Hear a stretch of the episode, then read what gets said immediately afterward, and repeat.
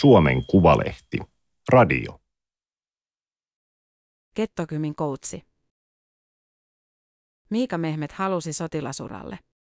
Hänestä tuli väkivaltarikollinen, sitten väkivallan kitkiä. Toimittaja Päivi Ängeslevä. Teksti on julkaistu Suomen Kuvalehden numerossa 2 kautta 2024. Ääniversion lukijana toimii Aimaterin koneääni Ilona. Miika Mehmet istuu kotisohvallaan Nurmijärvellä ja kertoo, kuinka hänestä ja nuorten kamppailusalista tulee kirjoittaa. Ensinnäkään hän ei ole ohjaaja. Eikä hankkeen nimeä alkuun. Olen koutsi lähiesalilla tai gettokymillä. Sitä voi käyttää, se on cool, badass nimi. Toisekseen lähiesali ei ole syrjäytyneille eikä ongelmanuorille. Sellaisia Mehmet ei tunne. Sali on nuorille, jotka ovat hukassa, vaarassa joutua väärille poluille. Salilla pyritään ehkäisemään väkivaltakäyttäytymistä, radikalisoitumista ja rikolliseen toimintaan pohjautuvaa jengiytymistä nuorisotyön keinoin. Mainita saa, että lähiesali avautuu joskus vuoden alussa kauppakeskus Isomyyrissä Vantaalla. Menneisyydestään Mehmet ei enää puhu. Hänen historiansa löytyy Seppo Lampelan, eli räppäristiin yhden kirjasta, Miika Mehmet, Väkivallan perintö, joka ilmestyi lokakuussa 2020. Silloin haastatteluja oli paljon ja hän kertoi avoimesti vuosistaan liiviengissä, sekoiluistaan aineiden kanssa ja rahankuljetusauton ryöstöyrityksestä. Sillä, mitä puhun, ei ole ollut mitään merkitystä. Mikään ei muutu. Otsikossa olen aina entinen jengiläinen. Se stigma seuraa loppuelämän, siitä tulee elinkautinen, vaikken ole sellainen ihminen enää. Tärkein hetki on se, kun kohtaan nuoren. Työstään Mehmet puhuu innostuneesti. Kohtaaminen sisältää paljon. Mehmet on läsnä ja kuulostelee, tekee nuoren kanssa jotain. Yleensä se on toiminnallista. Hän ohjasi aiemmin koulussa liikuntatunteja, jotka päättyivät aina punttiharjoitteluun ja kamppailuun. Ne puhuttelevat nuoria, etenkin poikia. Mehmetillä on selitys, aggressiivisuus on ihmisen DNAssa. Ihmiset ovat väkivaltaisia ja kansanmurhot todistavat sen. Kamppailu ei tarkoita, että opitaan lyömään ja tappelemaan. Se toimii vastavoimana väärälle polulle. Siinä oppii taitoja, joilla voi irtautua väkivallasta. Hän selittää, että kamppailussa oppii epämiellyttävien tunteiden, etenkin aggression, hallintaa. Tekniikan rakentaminen vaatii paljon toistoja, kurinalaisuutta ja nöyryyttä. Sääntöjä on pakko noudattaa ja toisia on kunnioitettava, vaikka kuinka olisi tappiolla. Mike Tyson puri vastustajansa korvasta palan ja hänet hylättiin, Mehmet toteaa. Vastustaja ei ole vihollinen. Vihollinen on korvien välissä, se pitää voittaa. Siinä tutustuu itseensä. Sitten hän palaa lähiösaliin. Jos pelkkä keskustelu auttaisi nuoria, mä vain puhuisin. Jos nuori haluaa puhua, mä kuuntelen.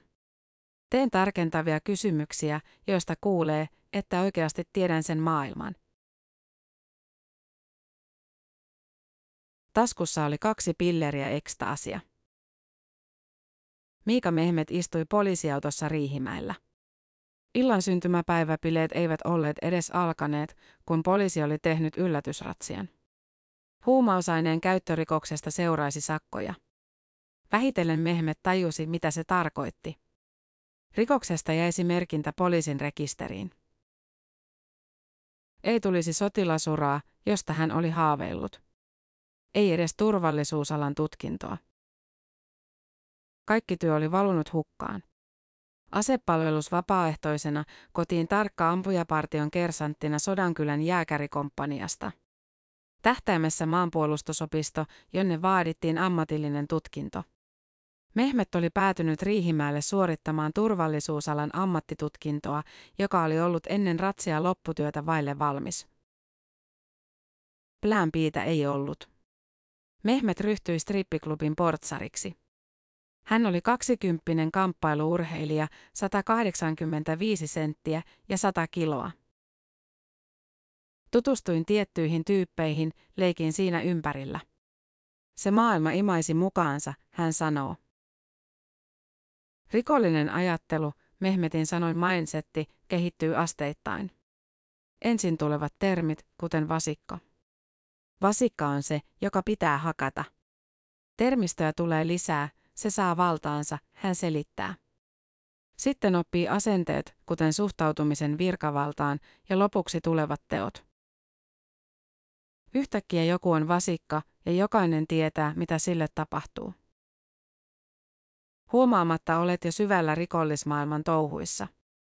On yksi polku, ja sinne sä haluat. Väkivallasta tulee arkea. Mikään ei tunnu enää missään. Vuonna 2007 Mehmetillä tuli täyteen viisi vuotta kanonpuolissa, joka on hierarkkinen, sotilaalliseen tapaan järjestäytynyt moottoripyöräkerho. Mehmet oli täysjäsen, hänen nimensä tiedettiin. Jopa kerhon upseerista piti häntä jyrkkänä jätkänä, jolle kerhon kunnia oli tärkeää. Mehmet päätti kuitenkin palauttaa liivit. Hänestä jengin toiminnasta oli tullut sekoilua, jossa ei ollut päämäärää. Veljeyttä ei ollut, sillä kaikki hyöty haettiin ensisijaisesti itselle ja ystäviä piti varoa siinä missä vihollisiakin. Mehmet varautui seurauksiin. Hän liikkui maihin nousutakissa, jonka alla oli luotiliivit ja utsi konepistooli. Se oli turhaa. Erorahoja ei vaadittu, häntä ei hakattu. Hän oli good standing asemassa, suorittanut palveluksensa ja ollut lojaali jengille, joten lähelöstä tuli niin sanotusti kunniallinen. Mutta rikollinen elämä ei jäänyt. Edessä oli vankilatuomio törkeästä pahoinpitelystä.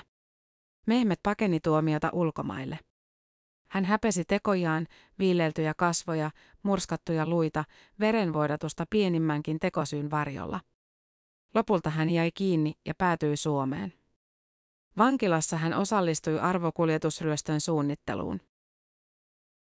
Huhtikuussa 2011 Mehmet ja kolme muuta miestä istuivat pakettiautossa loimaalaisen marketin pihassa. He odottivat rahankuljetusautoa, jossa oli yli 1,6 miljoonaa euroa. Päällä oli luotiliivit, mukana konetuliaseita ja räjähteitä. Rahankuljetusauton saapumiseen oli minuutti, kun poliisi kaarsi paikalle. Tuomio oli neljä ja puoli vuotta ehdotonta vankeutta, josta Mehmet istui kolme vuotta. Ilman vankilatuomiota olisin edelleen elänyt sumussa. Koko elämä piti pistää uusiksi, ja kamppailuurheilu on opettanut mulle ne taidot, hän sanoo nyt. Irtautuminen entisestä elämästä ja etenkin rikollisen mielentilasta vei seitsemän vuotta. Vankilassa hän opiskeli kokiksi vain siksi, että olisi jokin kirkas tavoite. Vapauduttuaan hän piti itsensä kiireisenä. Hänestä olikin moneksi. Ensin hän työskenteli kokkina, sitten varastomiehenä, ammattikoulun erityisryhmien liikunnanohjaajana ja kriminaalihuollon tukisäätien vertais- ja liikunnanohjaajana. Siinä sivussa hän opiskeli eräoppaaksi, mutta ei saanut rikollisen stigmansa vuoksi työharjoittelupaikkaa. Eräopas oli työ, jota oikeasti halusin tehdä. Mutta se ei elätä. Neljä vuotta sitten hänet pyydettiin ohjaajaksi Helsinki Mission Agredi-ohjelmaan, joka auttaa irtautumaan kodin ulkopuolisesta väkivallasta. Mehmetin erikoisala olivat jengistä irtautujat. Hän ryhtyi myös puhumaan tarinastaan julkisesti. Jengissä puhuminen oli tapu. Puhuminen piti opetella, haastoin sillä itseäni, hän kertoo. Jengivuosista jäi jotain hyvääkin. Mehmet sanoo olevansa todella hyvä ihmistuntija. Hän osaa lukea ihmisiä ja tilanteita, kuunnella aidosti. Se on hänestä omanlaista herkkyyttä. Hän tarkkailee myös ympäristöään ja kiinnittää huomiota yksityiskohtiin, kuten ohikulkijan tapaan liikkua. Mutta isoin asia on se, että tiedän mikä ihminen on ja mihin hän pystyy. Ihminen on peto. Tunnen aggressioni ja todellakin oman pimeän puoleni. Se pitää tuntea, jotta sen osaa käsitellä. Pimeä puoli on kaikilla, ja jos sen kieltää, ei tunne itseään. Kuluvana vuonna uutisotsikoihin ovat nousseet alaikäisten lisääntynyt väkivalta, nuoret huumekauppiaat ja katujengit, joiden jäsenistä valtaosa on maahanmuuttajien lapsia. Kuten Mehmet.